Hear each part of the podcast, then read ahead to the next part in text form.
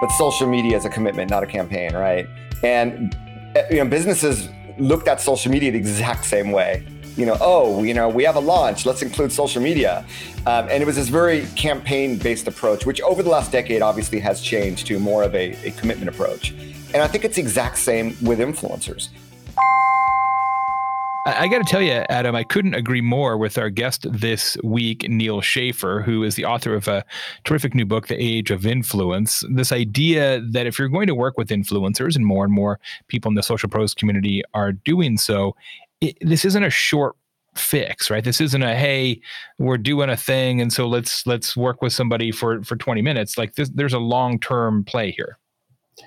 I'm going to be so bold jay and say i think this is the biggest mistake that people doing influencer marketing make and they see it as a flight pillar campaign. I mean they want to you know wrap it up with a little bow say okay we're going to do this for two months. We're going to pay this influencer for two months and and that's it. And that as as neil so eloquently uh, puts that's not the way to uh, to do this. It's just like a relationship and just like you want to have a long term relationship with your customer, you too need to have a long term relationship with those influencers and those other people that are sharing your message and sharing similar messages with, with your customers. Absolutely. You're going to learn a lot about influencer marketing in this episode of Social Pros from Neal Schaffer, the author of The Age of Influence. Also, listeners, we have 10 copies of the book to give away to you. All you've got to do is review the Social Pros podcast, honestly, please. Anywhere that you can review a podcast, send me an email, j at jaybaer.com. Let me know that you did so. I will send you a book ASA P. Before we hear from Neal, who also has a little surprise at the end of the podcast that you want to stay tuned for, I want to recognize our sponsors this week, our friends at Salesforce. I want you to get a chance uh, to download this guide, Einstein's Guide to AI Use Cases. So, one of the things that is true about artificial intelligence, which we've talked about here on the show uh, with increasing frequency, is is that you've got to have a great use case, right? Like it's it's AI used for something, right? As opposed to just AI in general. And so Salesforce uh, and Adam and his team have created this really interesting. I, I, love this execution. If nothing else, just go see how they did it. It's slick. It's a three question quiz, three questions that help you find your perfect AI use case in your organization. If you go to bit.ly slash Salesforce AI, you can check it out for yourself. Won't cost you a thing other than a couple of minutes. You're going to like it very much. Go to bit dot ly slash Salesforce AI. That's all lowercase, friends, uh, in order to make that happen. Also, the podcast this week brought to you by our good friends at LinkedIn Marketing Solutions. What a terrific platform for advertising and marketing LinkedIn is, especially because they can do things that nobody else can do. They can allow you to target by things like job title, uh, by company name, by job title and location, like a lot of things you can't do in any other platform you can do in LinkedIn. We love it. It's so flexible, it's so powerful. Decision makers are there. We're putting more and more content on LinkedIn uh, ourselves. If you haven't had a chance to listen to our episode of Social Pros with AJ Wilcox, who is the leader in LinkedIn advertising tactics, you should do that as well. But our friends at LinkedIn have actually given us free money free money to give to you, the social pros community. Here's how it works go to linkedin.com you probably already know that domain name, linkedin.com slash social pros, linkedin.com slash social pros. You're going to get 100 free American dollars in ad credit. Terms and conditions apply. Thanks so much to our friends from LinkedIn Marketing Solutions. And also thanks to this week's special guest on the program, neal Schaffer, for his awesome book, The Age of Influence. Here he comes. The one, the only Neal Schaffer. Welcome back to Social Pros and congratulations on the spectacular new book. We touched on it just a little bit last time you were on the show. It was in production then. It is called The Age of Influence and, a terrific book. I'd absolutely recommend it to each and every Social Pros listener. I know that influencer marketing is probably part of your job, uh, Social Pros fans, or at least contemplated to be part of your job. And you need to get yourself a copy of The Age of Influence from our guest. Neal Schaffer. It is spectacular. How do you feel, man, having the book out there and and uh, and you know talking influence? Jay, well, after you say so many good things about it, f- I'm feeling pretty freaking awesome right now. Show's over. Good night, everyone. Uh, but yeah, no, it feels it was a long time coming. Um, that book, and and it really was a good, uh, I, I, won't say experiment, but a good test of can you write content knowing that it's not going to be published for another year or two, that it's still going to be relevant, still going to be evergreen, and and still going to really uh, be full of core concepts that won't change with the passing of time.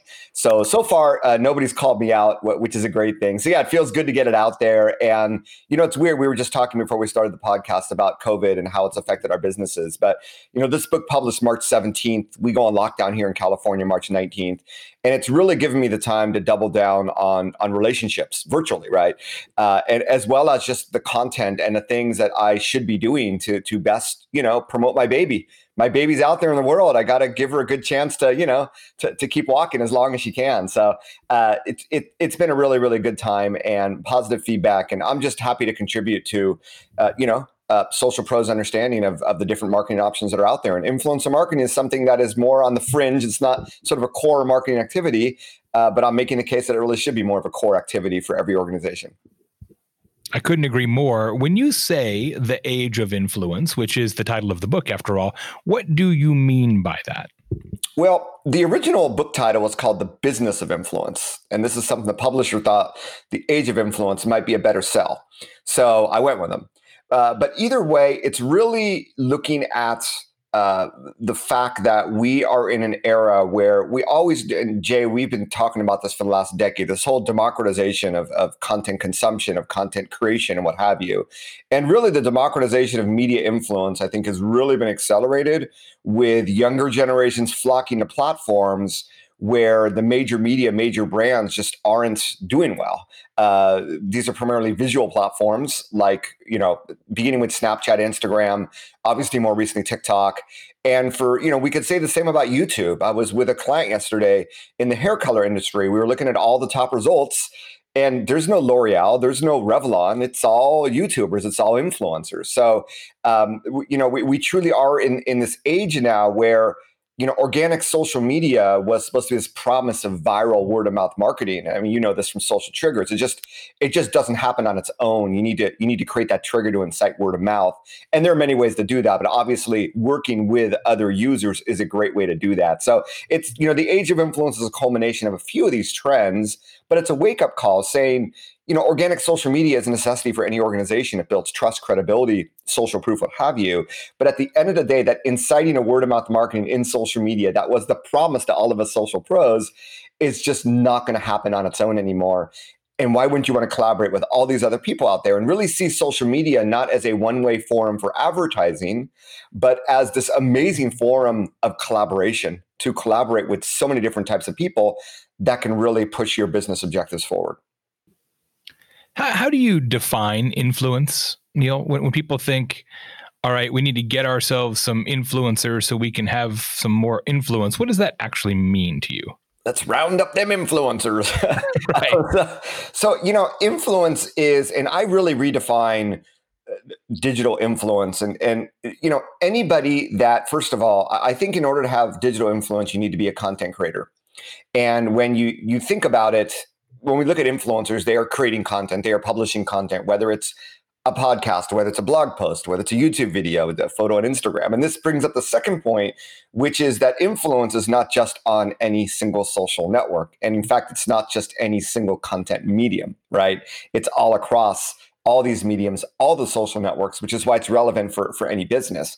But then we get into the sort of gray area. So are you saying that I have, you know, I have 10 followers that I have influence? Well, everybody influences somebody right? If you have a follower that is consuming your content, you're influencing them. But from a business perspective, at what point do we want to say that this person has enough influence that we may want to work together? And in the traditional influencer marketing industry, which is very Instagram centric, by the way, and it's a cause for a lot of the miseducation I feel there is in, in, in marketing, is they look at, you know, you have celebrity, macro influencer, micro influence, and they put labels according to number of followers. But the interesting thing is, most recently, we have the nano influencer, which has as few as a thousand followers. So now we, we look around and say, okay, you know, if we look around at, at people that have a thousand followers and we find people that are talking about subjects that are important to the audience that we want to reach, and they seem to have engagement they seem to know their stuff there seems to be passion in in in the community uh, that person obviously has some influence. And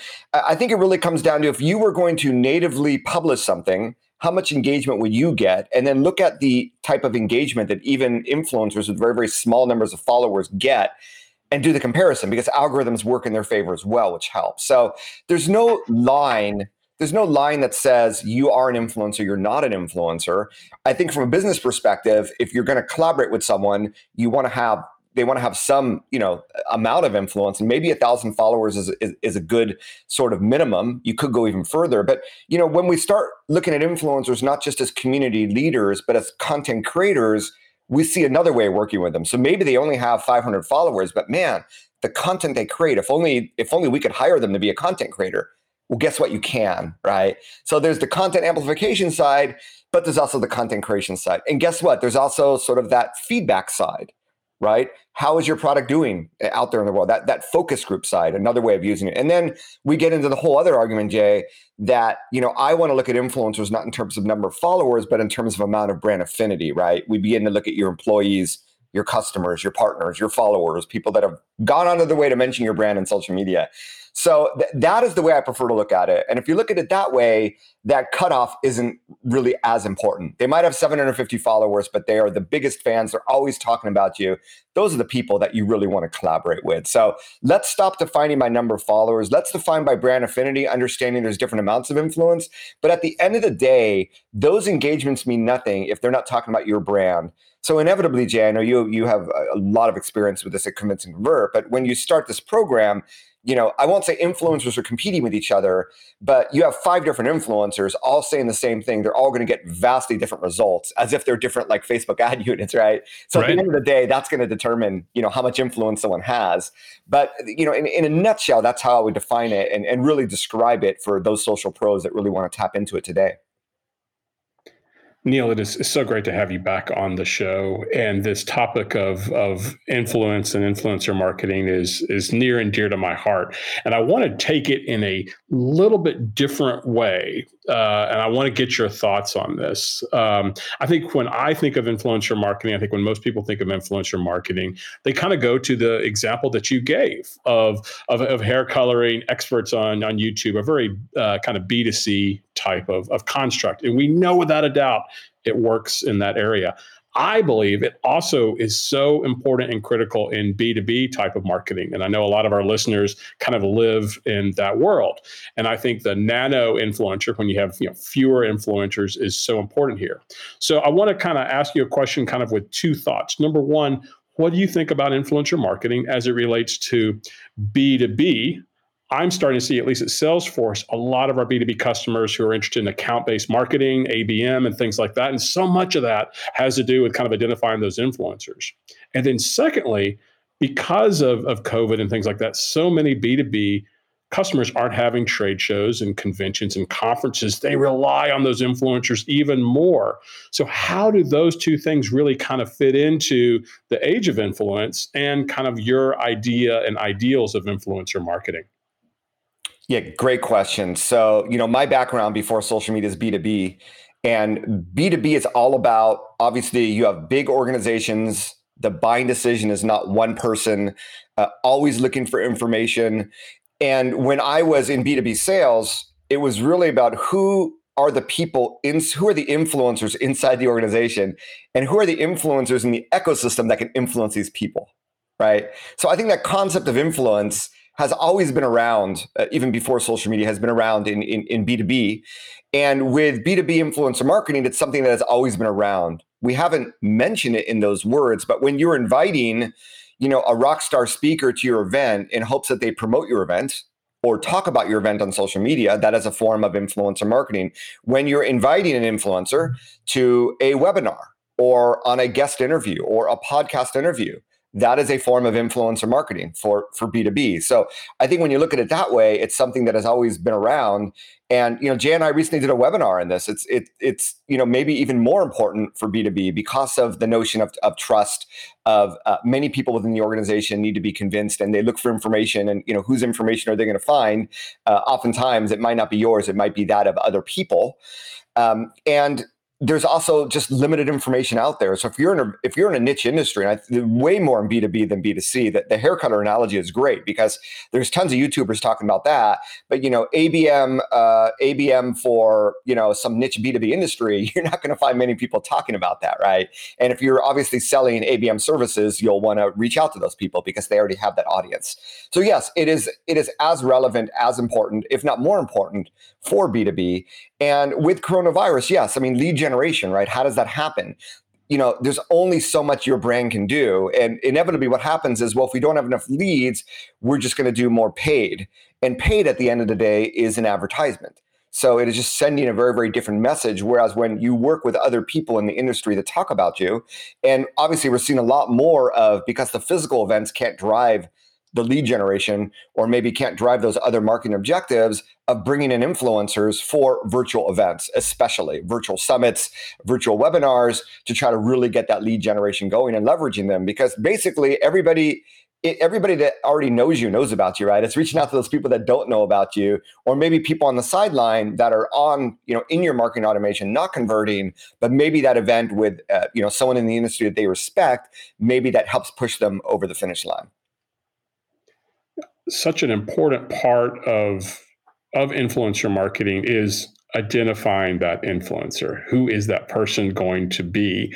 And certainly what you do with that person is absolutely critical but the the discovering of that person the weighing and evaluating is is so important. What what tips or advice would you give someone and what mistakes do you see people making when they maybe go on YouTube or they go on Twitter and they see who has the most followers who talks about a particular topic, and then boom, go right there. That that's not the way to uh, to pick an influencer, correct? Yeah, the analogy there is sort of like I'm in SEO and I'm in social media marketing. I'm just going to target the social media marketing keyword because it's it's the most strategic, right? It's also the most competitive. Uh, it's also going to take the most work. It's going to require the most money in terms of influencer marketing. And what we also find with influence is very interesting is that as someone has more influence, generally the things that they talk about tend to be a little bit more broader and the audience tends to be a little bit less niche, which is why micro influencers, nano influencers are very attractive because they usually niche down enough where they can't build that big, as big of a following, uh, but yet they're really uh, niche down in a subject that they have a, built a community around that are really engaged on that particular subject. So it goes beyond obviously just number of followers. You know, another classic example is you do a keyword search, which you should do on any given social network. You find someone, and then boom, awesome, let's reach out.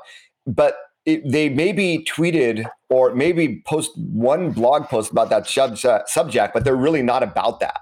You know, of all their content, maybe they talk about it 1% of the time, whereas 99% of the time they're talking about something else that their community is is is engaging with. So there's always that potential misalignment when you find someone that has talked about something that's important, but it may not be a central part of their community.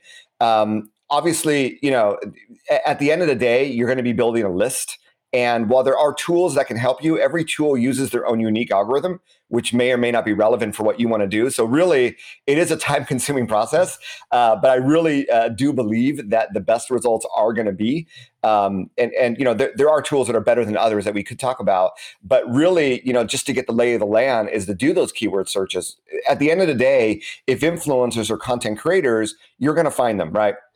They're publishing content, blog, YouTube, podcast across the social networks find people who are who are talking uh, very frequently about those subjects find people who are getting a lot of engagement around those subjects. There's some some resonance uh, with their community. Uh, find people that have really uh, that are really relevant when it comes to that keyword, and you begin to find people naturally. And probably you already know this, right? You you already sense that there's some people out there, but really that's the the process. You know, find 20, 50, 100, a few hundred, um, ideally, because after that it's going to come down to a sale because not everyone's going to convert not, not everybody wants to work with you for whatever reason.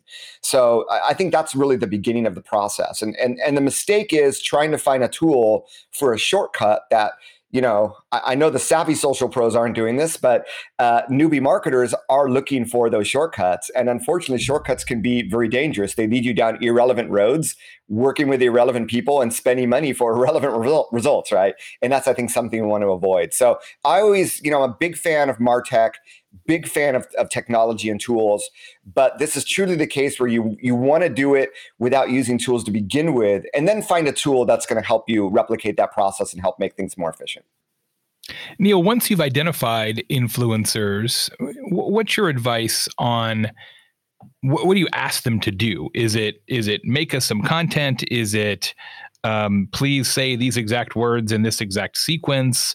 One of the things that I've observed, and you and I have talked about this a little bit in the past, is that sometimes brands and businesses who are newer to influencer marketing want to essentially treat an influencer like a paid ad like like i want you to say this exact thing um, as as if it is an ad unit but it's actually a human being who is also a content creator. And so can you talk a little bit about the the notion of kind of co-creation and cooperative content and sort of how that might be a superior model? Yeah so you know i think that even before that a lot of brands that are new to this just they just don't know what to say right? They just what do we say? So in my book i think i have some sample text. It's you know having an open-ended conversation to start things is a way to start if you have nothing else to say. But you know, the open ended may lead you down roads where you may not want to go. So I think you know, even before you're reaching out, you need to have a strategy in place. You need to have objectives in place. What are you trying to achieve with these people? So I think you're going to be more effective if you say these are the things that we're looking to collaborate on. And in B2B especially, they are going to be content centric. We have, you know, a blog where we do interviews we have podcast we have you know we do a series of virtual webinars or virtual events. These sorts of very very specific things make it very very easy for the content creator uh, and what the content creator is worried about is you know man this is going to sound like an investment of time. What's going to be the r what how much time do i need to invest? And what's going to be the roi of that? And i think if you make that very very clear up front it's going to lead to uh, more more people actually responding to begin with because it wasn't so general. Uh, and I think uh, more success. I mean, I, I do believe you should leave it open. I do believe giving having specific objectives with specific activities that you can do with influencers based on these sort of content centric things that I talk about is is great. Having a few of that options really leaves it up to the influencer to say, you know what, um, I'd love to do podcast. You know, because at the end of the day, that influencer also has their own objectives. Maybe they just launched a new podcast and they'd love to be featured on your show so that they can mention their own podcast, right? It's these little things that we don't know what that content creator is thinking until we begin to engage with them. And by holding, you know, I'm not going to say dangling, but by offering up these few ways in which you can collaborate, you have a better chance of, of finding what that is early and then finding a way to collaborate. Neal Schaffer, author of The Age of Intelligence. Uh, Neal, you're also president of PDCA Social. Age of Influence, but also the but also intelligent. The Not Age of Influence.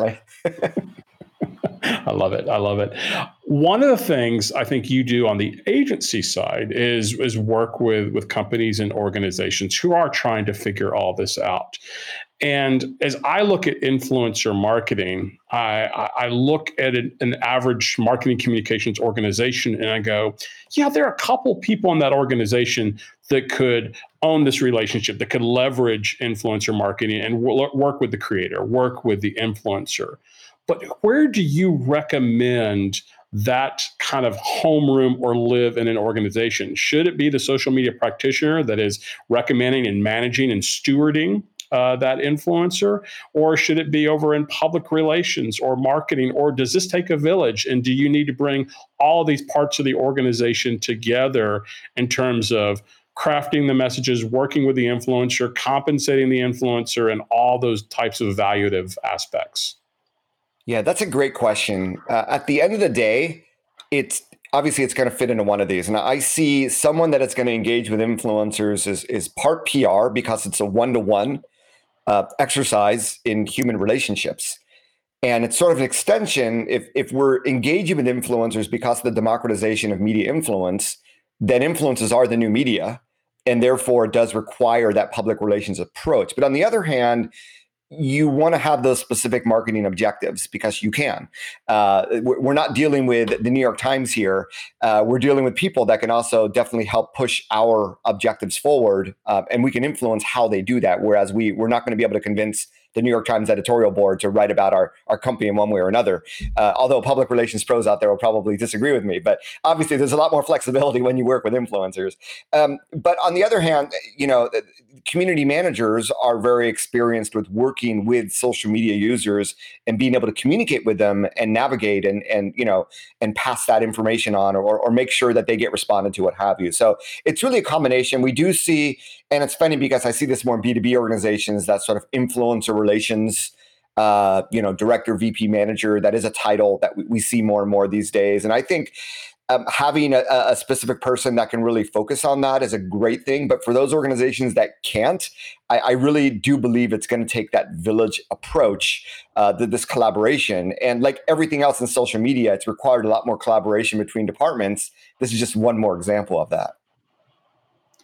Neal, last question before I hand it back over to to Jay, and, and that re- revolves kind of around the COVID situation that we're in right now. Have you seen any brands that are using or leveraging influencer marketing differently now because of COVID, or would you have any recommendations or suggestions on what that relationship can and can't or should and shouldn't do in the situation that we're in today? You know, COVID has hit different industries differently. So I know of influencer marketing companies where they've had to, you know, lay off staff. Um, and I think that what we're finding with COVID is that we all have to pivot. Businesses have to pivot, and influencers also have to pivot. So there have been a lot of different ways of uh, uh, obviously uh, leveraging influencers during COVID. I, I, think we've seen less of it, um, but there's obviously great ways of doing it. Uh, you know, doing w- whatever you've been doing, because at the end of the day, probably influencers are also uh, feeling a little bit of pain because of lack of income, uh, like everybody else. So it's actually a really opportune time to reach out to them, see how you might be able to work with them. It's it's sort of the supply demand uh, situation where we had three percent unemployment a few weeks ago. Now we're at fifteen percent. I'm not going to go that far with influencers, but it is a very very attractive time if you have marketing budget to reach out to them. And I think that it you know the different marketing objectives we have now with COVID. I think a lot of marketing, as it should be, is really shifting to customer education, uh, customer engagement. You can't communicate with your customers in person you have to do it all digitally. And really you know leveraging influencers to help with with the humanization of that help with the different perspective of that not necessarily for the amplifying of your content outwards but really better spreading your message inwards is another brilliant way that uh, I'd like to see more brands use influencers for. But COVID, I don't think changes the you know the landscape for influencer marketing. I think it actually accelerates it because we got to do more digitally, uh, and therefore all these trends that I talked about that push for the growth of influencer marketing only continue that trend. But there's a lot of different ways. Like I said, it comes down to the to, to your marketing objectives, to that collaboration, and any way you've been pivoting your marketing for today there's probably a way that you can leverage influencer collaborations to to help push that forward. Neal, can you talk a little bit about this notion that that the best influencer programs are ongoing? I, I see so many brands who start with influencer marketing thinking of it more like a campaign, more of like a short term. We got to sell this thing or talk about this thing, and so let's find some influencers to pump up this thing for two, three, four weeks, uh, and and you can do that for sure. But it just seems so short sighted that you're better off trying to find some true advocates and saying, well, let's let's let's hang out together for as long as possible. Right. And, you know, Jay, it's interesting because we both have a lot of historical perspective here. And with historical perspective comes sort of wisdom. And I, I look at this like the, the, the emergence of social media marketing 10 years ago. I think it was Joseph Jaffe was the first person I saw and many people have said it since then but social media is a commitment not a campaign right? And eh, you know businesses looked at social media the exact same way. You know oh you know we have a launch let's include social media. Um, and it was this very campaign based approach which over the last decade obviously has changed to more of a, a commitment approach. And i think it's the exact same with influencers is at the beginning it's oh you know we need to get some extra juice on this event or on this launch let's let's you know hire some influencers to help get the word out And really, all those benefits that we talk about of obviously, you know, getting your brand talked about in, in you know, inciting word of mouth, uh, the potential co- content co-creation benefits, uh, even that sort of you know user focus group of hey, how are we doing out there? What do you see our competitors doing? What what does your community say about us when you talk about us? All those things you're not going to get if it is a one-time thing because every influencer is a human being and those in the b2b space especially know this. I mean it takes time to develop those relationships right? Uh, i worked in in industries where the sales cycle was you know 18 to 24 months very long term. So if we think about it that way in order for us to influence influencers, it's going to take time. And at the end of the day, wouldn't it be great if all these people that we consider influencers, if they were all brand advocates, if they were, and what I mean by that is they talk about our brand or our business without us having to ask them to do that. So I think that is the the end goal should be to convert everybody that you work with into becoming a brand advocate, and that only comes with time. But with that time passing, you get more benefits out of the relationship. Hopefully, they do as well.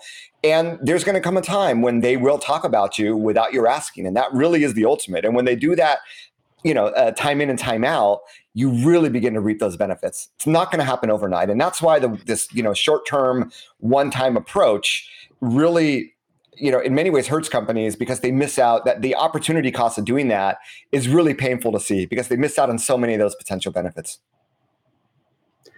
Neal, one of the aspects of influencer marketing that I love is that it, it fits into what I call surround sound. This idea that you you have these these messages slightly different but consistent, coming from a variety of different sources, of different channels, different different platforms. So my question specifically around influencer marketing is this: If you had you know a hundred thousand dollars, let's say, to to spend on influencer marketing, is it better to to have one influencer who you're, you're, you're, controlling who has a larger swath of, of influence and, and, and followers or should you consider multiple influencers and I, and I think this this question is raised after your your response uh, to the to the idea that that this is not a campaign like like like like Mr. Jaffe says but this is this is ongoing one influencer, two influencers? What what is your thoughts on that? That's yeah, that that's a great question, and I don't think there's going to be any single answer. There's definitely efficiency when you work with one influencer, but there's also that risk that you're putting all your eggs in one basket, right? And I'm a big fan. You know, the whole concept of my company PDCA Social is this PDCA circle or Deming circle, plan, do, check, act. It's really all of this is an experiment, and we never know how someone performs or how an ad performs or how content performs until we get it out there and we do A B testing. So when you only work with one influencer, you lack the ability to do the A B test. Could you do better working with a group of influencers or not? I don't know, but you're never going to know until you work with more influencers. So, in general, I would say you want to work with multiple influencers. And inevitably, it's going to be the 80 20 rule that 20% of those people in the program will probably generate 80% of the results. And if you want to you know pare down and work with fewer people then because it becomes more predictable and you're getting the results that you you want to get that's great but when you just start with one i do believe that although it may seem like it performs well you just never know now obviously that also depends on who that one person is if there's only one influencer in your industry and they are a, a Goliath that everybody listens to, obviously this is going to be very, very different. But in general, that would be my advice of working with multiple. How many you work with, you know, like I said at the beginning, when you work with one person, you have efficiency.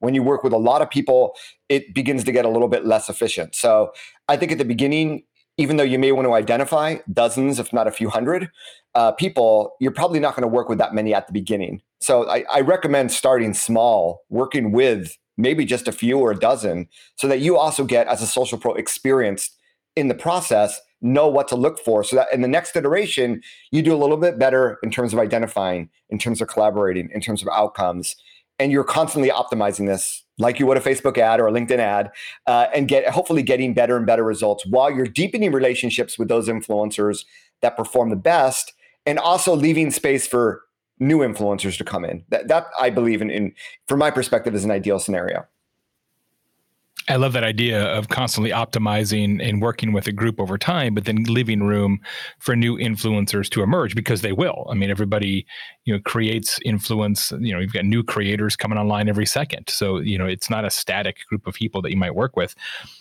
Don't forget, as I mentioned at the top of the show, ladies and gentlemen, I've got 10 copies of Neal's book, The Age of Influence to give away. All you got to do is leave a review of the Social Pros podcast anywhere that you could review a podcast. Just send me an email, j at jaybaer.com, J A Y B A E R.com.